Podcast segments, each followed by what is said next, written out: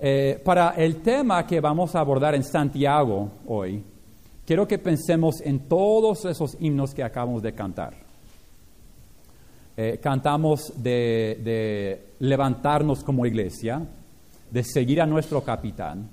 Cantamos de, Cristo, un gran Salvador. Eh, cantamos de que Él es digno de honor. Y ahora cantamos una meditación sobre el amor de Dios. Eh, y claro, hay muchas doctrinas, muchos temas en todos estos himnos. Pero en particular, quiero que pensemos en lo que Dios ha hecho.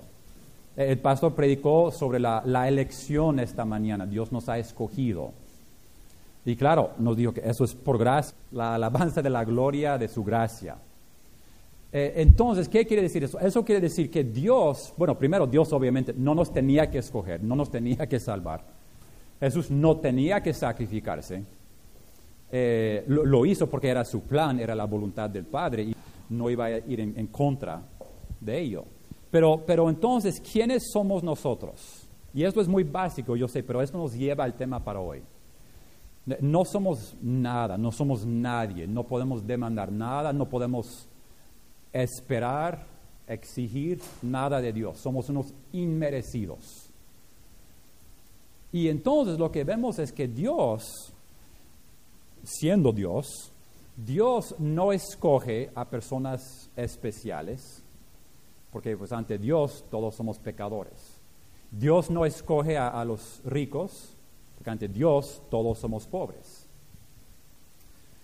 Dios no escoge a los educados o a los inteligentes, porque antes Dios todos somos insensatos.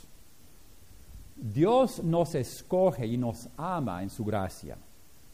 Y eso debería eh, eh, eh, dirigir nuestra manera de vivir y nuestra interacción con otras personas. Pero desafortunadamente, muchas veces no imitamos a Dios y no reflejamos su amor en las amistades, en las relaciones interpersonales.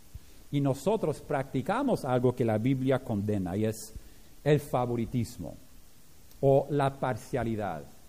Y estamos hoy en Santiago, versículo 1, eh, perdón, capítulo 1, versículo 27. Y vamos a continuar en el capítulo 2.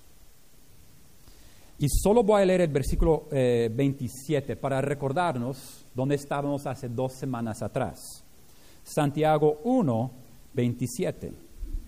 Dice que la religión pura y sin mácula delante de Dios el Padre es esta. Visitar a los huérfanos y a las viudas en sus tribulaciones y guardarse sin mancha del mundo.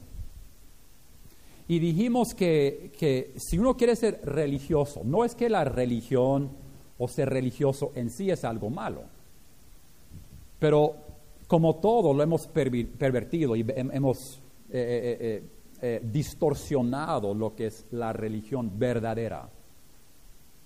Y, pensamos que es cumplir rituales, pensamos que es eh, presentarnos como aceptables delante de Dios, justificarnos a nosotros mismos. Eso no es la, la, la, religión pura y sin mácula. Eso no es ser un buen, un verdadero religioso, un verdadero cristiano, para hablar en términos que entendemos mejor. Y aquí la preocupación de Santiago, de aquí en adelante, en el, el capítulo 2, él no va a hablar tanto de, de nuestras creencias y de la doctrina, sino de nuestra conducta, nuestra práctica. Ahora, la doctrina es sumamente importante. Dijo también el pastor esta mañana, tenemos que creer lo correcto. Pero también lo que dice Santiago, lo que dijo Jesús en el Sermón del Monte, en todas sus enseñanzas, también nuestra conducta tiene que ser la correcta. Eh, y a veces, cuando, cuando estamos hablando de, del cristianismo, o de la religión pura y sin, y sin mácula. A veces nosotros eh, eh, introducimos distorsiones. Lo que llamamos la doctrina bíblica es, a veces usamos la palabra ortodoxia, es lo que es correcto, es bíblico, lo que creemos. Creemos en Jesús, creemos en la Trinidad, creemos en la muerte de Jesús, su sacrificio, su resurrección, todas estas doctrinas. La práctica, una palabra que a veces no es tan, tan frecuente que la, palabra ortodoxia, pero existe la palabra también ortopraxia.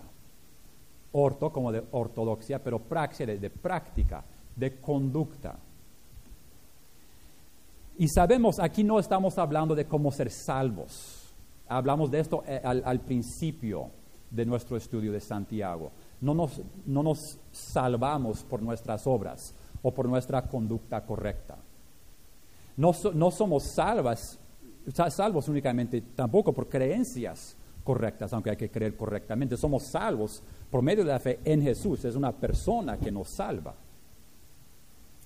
Pero tenemos que tener la, doctrina correcta y también la conducta correcta. Y en cuanto a la salvación, sabemos que el pasaje clave es Efesios 2, 8 y 9.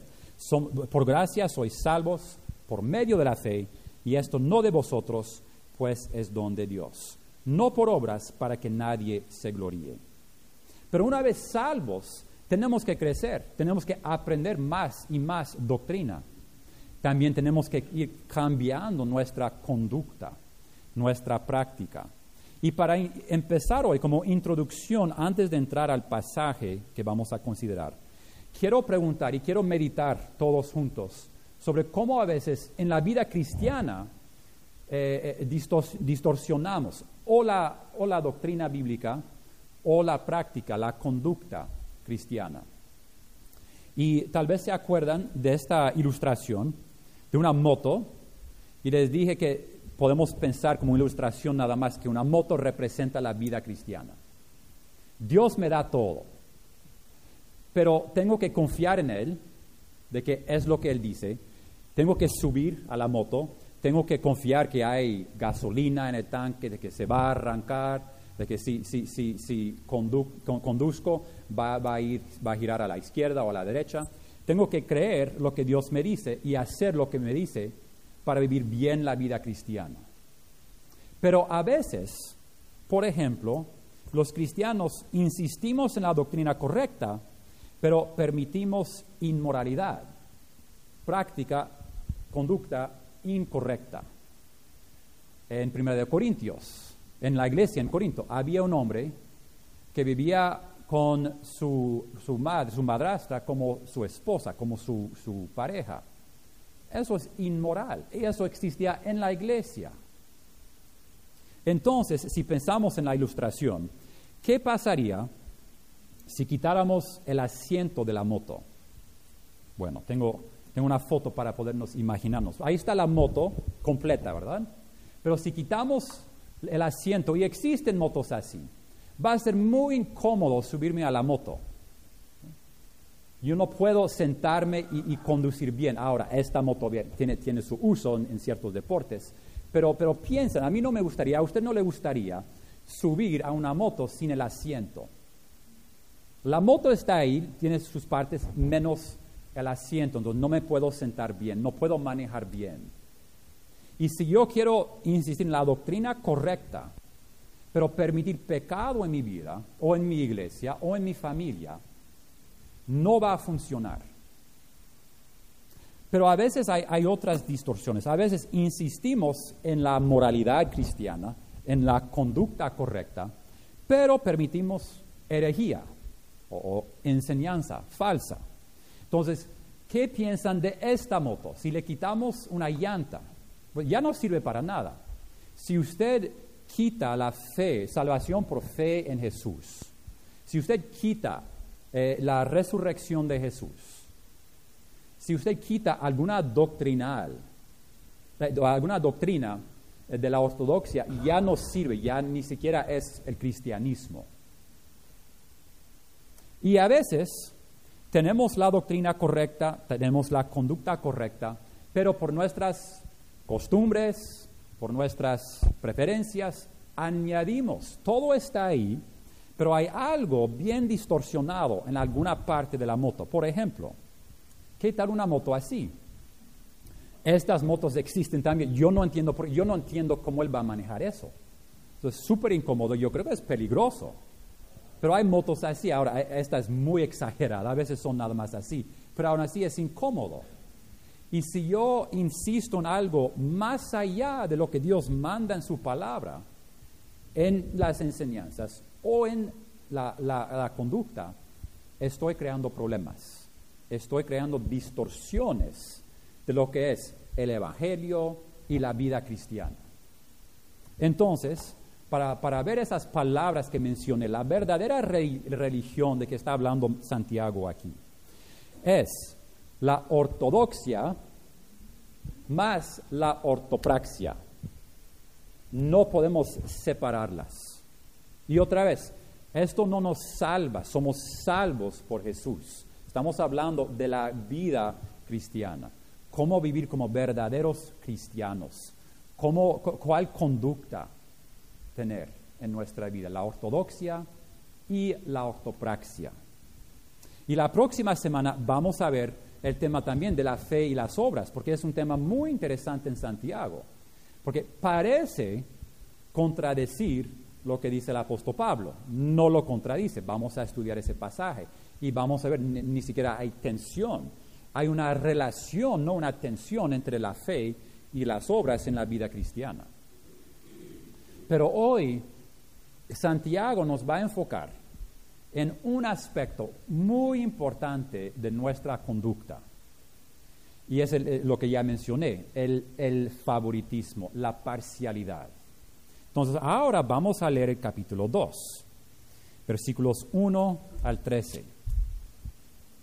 Hermanos míos, que vuestra fe en nuestro glorioso Señor Jesucristo sea sin acepción de personas. Porque si en vuestra congregación entra un hombre con anillo de oro y con ropa espléndida, y también entra un pobre con vestido andrajoso, y miráis con agrado al que trae la ropa espléndida y le decís, ah, siéntate tú aquí en buen lugar, y decís al pobre, estate tú ahí en pie, o, o siéntate aquí bajo mi estrado. ¿No hacéis distinciones entre vosotros mismos? y venís a ser jueces con malos pensamientos? Hermanos míos, amados, oye, ¿no ha elegido Dios a los pobres de este mundo para que sean ricos en fe y heredero- herederos del reino que ha prometido a los que le aman? Pero vosotros habéis afrentado al pobre. ¿No os oprimen los ricos? ¿Y no son ellos los mismos que os arrastran a los tribunales? ¿No blasfeman ellos el buen nombre que fue invocado sobre vosotros? Si en verdad cumplís la ley, la ley real, conforme a la escritura, amarás a tu prójimo como a ti mismo, bien hacéis. Pero si hacéis acepción de personas, cometéis pecado y quedáis convictos por la ley como transgresores. Porque cualquiera que guardare toda la ley, pero ofendiere en un punto, se hace culpable de todos. Porque el que dijo no, cometerá- no cometerás adulterio, también ha dicho no matarás. Ahora bien, si no cometes adulterio, pero matas, ya te has hecho transgresor de la ley. Así hablad y así haced como los que habéis de ser juzgados por la ley de la libertad. Porque juicio sin misericordia se hará con aquel que no hiciere misericordia, y la misericordia triunfa sobre el juicio. Entonces, primero una pregunta. ¿Cómo se manifiesta el favoritismo? Ese es el tema de los versículos 1 al 6. Santiago nos está diciendo, y recuerden, ¿a quiénes está hablando Santiago? Él está hablando a los cristianos de la dispers- dispersión, eh, mayormente judíos, que probablemente había, muchos habían huido la persecución. Entonces, no, no está hablando a personas muy privilegiadas en la sociedad, probablemente. No está hablando de personas muy ricas, de personas con muchos recursos, con protección legal. No, eran, la mayoría eran perseguidos probablemente por su fe. Y aún así parece que existía este problema, este problema de favoritismo, de parcialidad, acepción de personas. Y entonces, si existe, aún en una congregación o en el corazón de hermanos, de hermanas en persecución, y que son ellos mismos tal oprimidos, yo creo que existe también en nuestro corazón. Entonces, primero vamos a pensar en, cómo se manifiesta el favoritismo. A veces simplemente tenemos que identificar el pecado en, nosotros para poder cambiar, para que Dios nos transforme. ¿Cómo se manifiesta el favoritismo? Primero, olvidamos a los más vulnerables. Y ahí por eso lo, ato el capítulo 2 al versículo 27. Porque en el versículo 27 menciona a los huérfanos y a las viudas en sus tribulaciones. Y él, y, él va más allá, dice, esta es la, verdadera religión, la, religión pura y sin mácula, visitar a estas personas. Porque ¿quién, quién visita a los huérfanos? ¿Quién visita a las, a las viudas? Los hombres mejores a veces, eh, porque se sienten obligados, visitan o envían dinero a los huérfanos o a las viudas. Pero cuando lo hacemos, y yo hablo de, de, yo también, lo hacemos a veces por obligación, ¿no?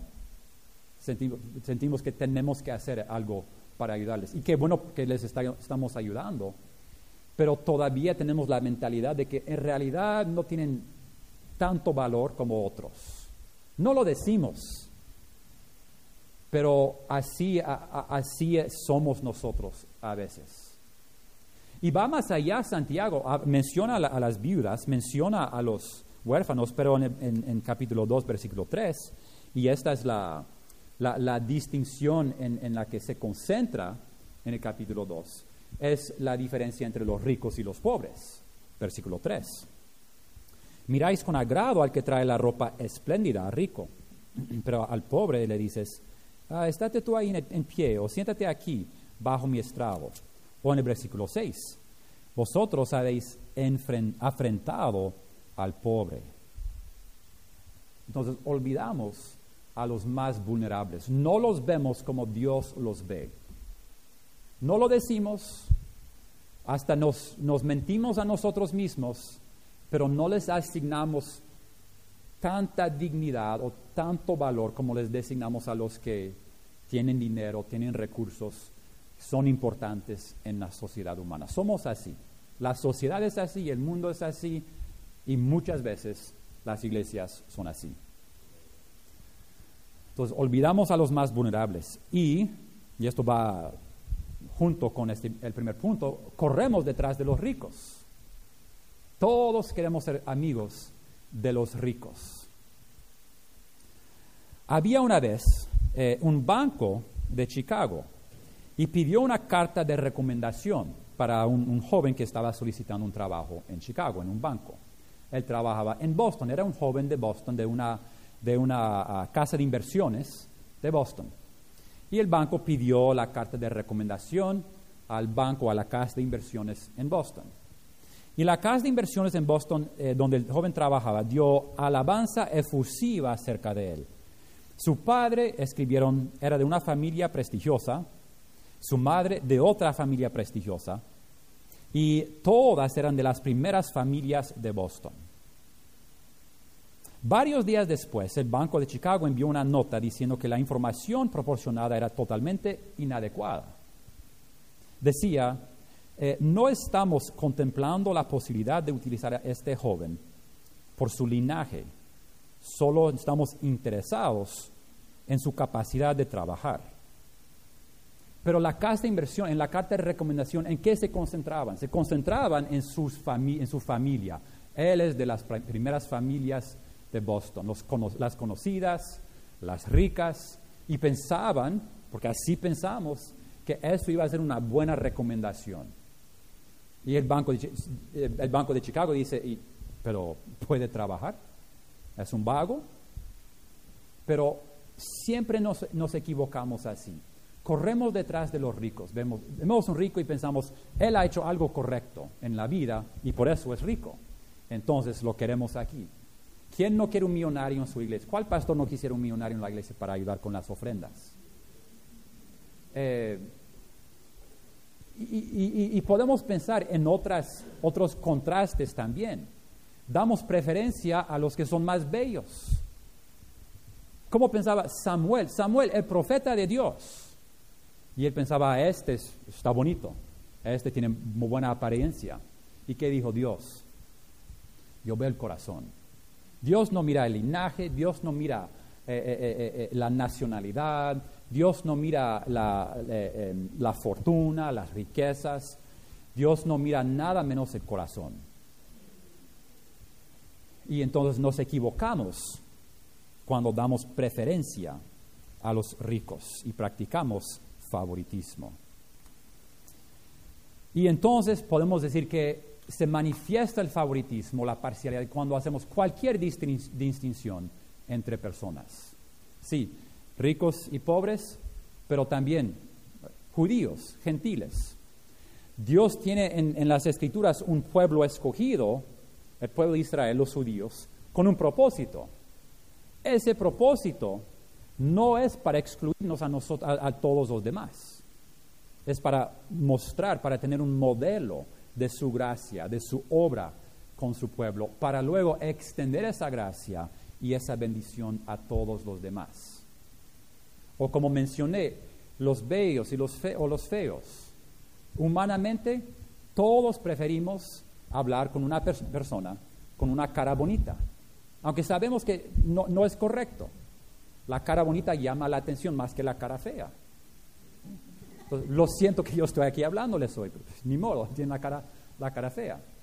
Eh, y hacemos, bromeamos, pero hermanos, hacemos mucha acepción de personas en muchas áreas, incluso aquí en la iglesia. Y, y, no estoy diciendo que he observado nada, en serio, no, no he observado nada, no estoy pensando en nadie, pero eh, existía aquí en la iglesia primitiva, primitiva, perseguida, entonces yo sé que existe nuestra iglesia, yo sé que existen otras iglesias. Yo sé que existen otras iglesias, pero a veces las personas han venido a nuestra iglesia y me han dicho que experimentado, experimentaron la parcialidad en otras iglesias. No lo digo para alabar a nosotros, porque también yo creo que a veces tenemos favoritismo, por lo menos en nuestro corazón. Entonces se manifiesta de muchas maneras, pero tenemos que recordar las prioridades de Dios. Luego entonces, ¿por qué tenemos que rechazar el favoritismo? Y, solo hago esta pregunta porque es lo que sigue en el pasaje. Podemos pensar, ah, pues rechazamos el favoritismo porque es malo, no es correcto. Sí, pero Santiago nos da todo un párrafo del versículo 8 al versículo 13 explicando el por qué. Nos da por lo menos tres razones para rechazar el favoritismo. Primero dice que es una marca de impiedad. Y bueno, no queremos ser impíos. Esto viene del primer párrafo, de hecho, empezando en el versículo 4. Dice, no hacéis distinciones entre vosotros mismos y venís a ser jueces con malos pensamientos. Hermanos míos, amados, oíd, ¿no ha elegido Dios a los pobres de este mundo para que sean ricos en fe y herederos del reino que ha prometido a los que le aman? Pero vosotros habéis afrentado al pobre. ¿No os oprimen los ricos y no son ellos los mismos que, que os arrastran a los tribunales? ¿No blasfeman ellos el buen nombre que fue invocado sobre nosotros? Es una marca de impiedad porque es el valor de la sociedad, del mundo. El mundo practica la parcialidad y el favoritismo. Dicen que no y quieren la tolerancia para todos, pero siempre hay parcialidad y favoritismo en el mundo. Y, siempre hay valores basadas en el materialismo, en las riquezas, en lo terrenal. Es lo que está diciendo aquí hablando de los tribunales. Los ricos oprimen a los pobres. Encuéntreme una cultura humana en que eso no sea la verdad. Es una marca de impiedad. Y luego, versículos 8 al 12 nos dicen que es una transgresión de la ley. Entonces hay que rechazar el favoritismo porque es un pecado. Es un pecado. Y Dice que es una transgresión de la ley, versículo 9, dice que quedáis convictos por la ley como transgresores. Y este punto aquí es muy importante. Muchas veces eh, hemos escuchado a los evangelistas usar este pasaje y lo usan correctamente, porque dicen que eh, si, si, si, ah, si rompo la ley, si quebranto la ley en un punto, me hago culpable de todos. un pecado es suficiente, es suficiente para condenarme. Eh, es lo que escuchamos en, a veces en los mensajes de los evangelistas. Pero vamos a ver todo el contexto también, porque hay aún más aquí que tenemos que considerar. Lo que está diciendo Santiago es que este pecado es particularmente abominable a Dios. Él toma el tiempo, él toma un párrafo para explicar, esto no es simplemente algo que, que necesite usted cambiar un día cuando sea un cristiano súper maduro. Él está diciendo que esta es una ofensa primordial de toda la ley de Dios. Porque ¿cómo resumió Jesús la ley de Dios? Amar a Dios y amar a tu prójimo. Y si tengo favoritos, no estoy amando a mi, a, mi prójimo. Y digo esto porque nosotros creemos en los pecados respetables. Usted no me diga que no, usted cree en pecados aceptables, respetables. Usted piensa, yo pienso que si practico ciertos pecados, no me, no me pasa nada, porque no me va a pasar nada. Me van a aceptar. Si, si tengo parcialidad, pero la, la, cubro más o menos, pues no, no me van a disciplinar en la iglesia. Pero no es un pecado aceptable o respetable ante los ojos de Dios. Es una ofensa porque no estamos cumpliendo la ley real. Y él menciona aquí, bueno, desde el capítulo 1, Santiago va usando varios, eh, varias expresiones para hablar de la ley de Dios. Y no está hablando ya de la ley mosaica, la ley del Antiguo Testamento. Él dice la ley, eh, eh, aquí, la ley real, luego dice la ley de libertad, la ley de amor. Está hablando de la ley de Cristo. Cuando Cristo mismo resumió la ley mosaica para decir que lo que la ley nos enseña no es todos estos seiscientos y tantos mandamientos, sino es amar a Dios y amar a tu prójima. Si cumplieras estos dos mandamientos, no habría transgresión de la ley. Y la ley mosaica simplemente es una aplicación específica para el pueblo de Israel en el Antiguo Testamento. Pero cuando nosotros mostramos parcialidad a excepción de personas, estamos quebrantando la ley de Dios no creamos ya en pecados respetables, porque esto es una abominación para Dios. Y, vamos a, pensar un poco también en lo que dice la Biblia sobre la pobreza y las riquezas. Porque Santiago dijo aquí, versículo 5, eh, dice, no ha elegido Dios a los pobres de este mundo para que sean ricos en fe y herederos del reino que ha prometido a los que le aman. ¿Qué está diciendo Santiago? Eh, eh, primero, ¿qué no está diciendo? No está diciendo que cada persona pobre, económicamente pobre, es salva. No está diciendo eso. Tenemos que regresar a la enseñanza de Jesús para entender, todo el contexto. Porque ¿qué dijo Jesús? Vayan conmigo a Mateo 5, la introducción al Sermón del Monte. Mateo 5.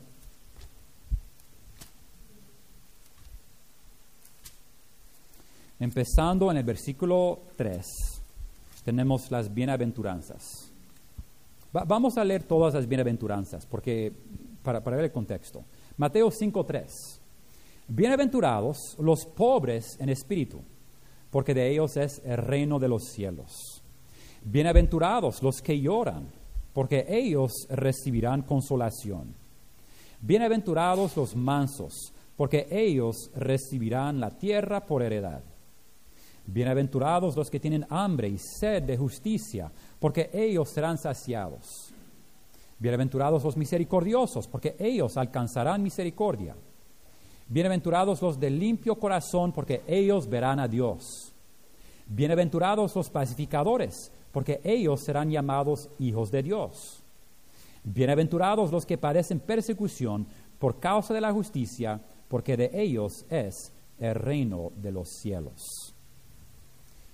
Y quiero empezar con la primera bienaventuranza. Dice, bienaventurados, los pobres en espíritu. No, no puedo ser salvo al hacerme pobre económicamente. Cuando Santiago dice que Dios ha elegido a los pobres, hay algo en, en la condición de ser pobre que Dios quiere en cada uno de nosotros. Hay, pobres, obviamente, hay pobres que son arrogantes, hay, hay pobres que son orgullosos, porque todos somos pecadores. Pero un pobre y un rico, por lo general, como un estereotipo, como en la situación hipotética que nos presenta Santiago, entra un rico a la iglesia y entra un pobre. Cuando vemos a un pobre pensamos en alguien humilde. Y cuando vemos a un rico pensamos en alguien arrogante, presumido, poderoso. Y entonces está diciendo, como Jesús está diciendo, tenemos que ser pobres en espíritu. Tenemos que entender que seamos ricos o pobres. Tenemos que entender que ante Dios todos somos pobres. Ante Dios no tenemos nada. Entonces, Santiago, como Jesús, no está diciendo que en sí es un vicio tener riquezas. Pero, y vamos a llegar a este tema otra vez en Santiago, eh, eh, la, ser rico es una de las cosas que la Biblia no condena, sino que da muchas advertencias muy fuertes. Usted puede ser rico, usted puede ser millonario y ser un buen cristiano. Y, probablemente usted conoce a cristianos así. Yo conozco a cristianos así. Pero es muy peligroso. Y hay mucha tentación. Y normalmente Dios no nos bendice a todos, a la mayoría no con tanta riqueza, con tanta bendición material. Y no es algo que debamos buscar o anhelar. Si Dios nos da, perfecto, pero es para dar después en servicio a Dios. Entonces, Dios está buscando a personas pobres en espíritu. Y tenemos que tener mucho cuidado porque el, mismo materialismo, el mismo favoritismo, la misma mentalidad mundana que nos hace dar preferencia a los ricos, también nos empuja y nos lleva en tentación a ser ricos nosotros mismos. Y pensamos y, hacemos que esa sea nuestra prioridad. Si usted me dice que no, piense, una, pregunta.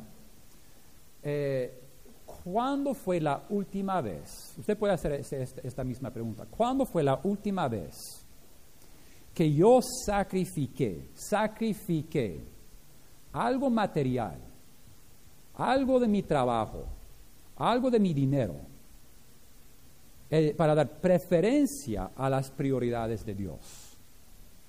Porque el trabajo, nunca, la Biblia nunca presenta mi trabajo como mi primera prioridad mi relación con Dios, obviamente, mi familia, mi iglesia. Hay otras prioridades. Es importante trabajar y ser fiel en el trabajo y ser un buen jefe si usted es dueño de su compañía, pero la Biblia nunca presenta el trabajo o, las ganancias materiales como mi prioridad. Ni siquiera como mis entre mis primeras dos o tres prioridades. Entonces, ¿cuándo fue la última vez que yo haya sacrificado algo material? Dando preferencia a otras prioridades. Yo creo que eso nos puede entender el, problema, la tentación, el gran riesgo de las riquezas. Y sabemos que en la sociedad y a veces en la iglesia, las riquezas nos desvían, desvían, perdón, nos desvían, nos quitan el enfoque. Y entonces nosotros eh, cometemos el pecado nosotros mismos de codicia o de materialismo, o nos lleva a, dar preferencia a los ricos, porque eh, estamos aceptando el sistema de valores de este mundo y estamos cometiendo una transgresión de la ley y no estamos amando a nuestros prójimos. Rechacemos el favoritismo, porque es una marca de impiedad, es una transgresión de la ley y también es una falta de misericordia. Jesús dijo, bienaventurados los misericordiosos, porque alcanzarán misericordia. Pero en versículo 13 de Santiago 2, dice aquí, bueno, 12 y 13, así hablad y así haced como los que habéis de ser juzgados por la ley de la libertad. Porque juicio sin misericordia se hará con aquel que no hiciere misericordia. Y la misericordia triunfa sobre el juicio. Tenemos que ser misericordiosos con los pobres y con los otros vulnerables en el medio nuestro o, que visiten a la iglesia. Tenemos que poner en práctica la misericordia, que es el, el contrario de la parcialidad. Entonces, la próxima vez que entre una persona a nuestra iglesia que tiene la, que tiene la apariencia de riqueza, vamos a dar más atención, más preferencia a esa persona que la próxima persona que entre, que, que tal vez viene en su, su, pantalón de mezclilla, su camiseta, ropa no muy, tal vez no muy especial, no muy bonita, tiene la apariencia de que pues, es pobre, ¿verdad? ¿A cuál vamos a dar preferencia? ¿A cuál, solamente hablando de nuestro pensar, quién quiere usted que se una a la iglesia? Claro, que queremos que los dos se unan a la iglesia, pero si usted tendría que escoger, vamos a hacerlo más directo. Se está acabando el culto y los dos van para la salida el pobre y el rico. Usted no tiene ni tiempo ni manera de alcanzar a las dos personas porque van caminando, van a salir. Son, son visitantes, no han venido antes. ¿Con quién va a hablar usted? ¿Con el rico o con el pobre? ¿A quién le va a dar preferencia? Porque Dios nos dice claramente cómo debe ser nuestra conducta. Y Dios nos ha puesto el ejemplo. Dios nos escogió a nosotros. ¿Qué merecía usted de Dios? Y Dios tomó de su tiempo, Dios invirtió tantos recursos divinos y eternos que no nos podemos imaginar para salvarme a mí. Y ahora yo voy a practicar favoritismo. Que no sea así, hermanos. Que nos amemos los unos a los otros que nos estimulemos los unos a los, a, los otros a, practicar eh, una conducta de amor, de imparcialidad, como Dios nos manda. Vamos a orar. Padre, gracias por esta tarde, por eh, la atención de nuestra congregación aquí a tu palabra. Y gracias por amarnos tanto. Gracias por salvarnos en nuestra pobreza. Nosotros somos más inmundos, eh, más sucios, más bajos que, que el pobre más pobre aquí en la tierra. Espiritualmente no teníamos nada, nada, Señor, que presentarte como una obra, como algo merecedor. Y aún así nos amaste y nos salvaste. Así que todos, que cada uno de nosotros, que todos seamos así y que todos te amemos a ti y que sigamos aprendiendo a amar a nuestro prójimo. Y pedimos esto en el nombre de Jesús. Amén.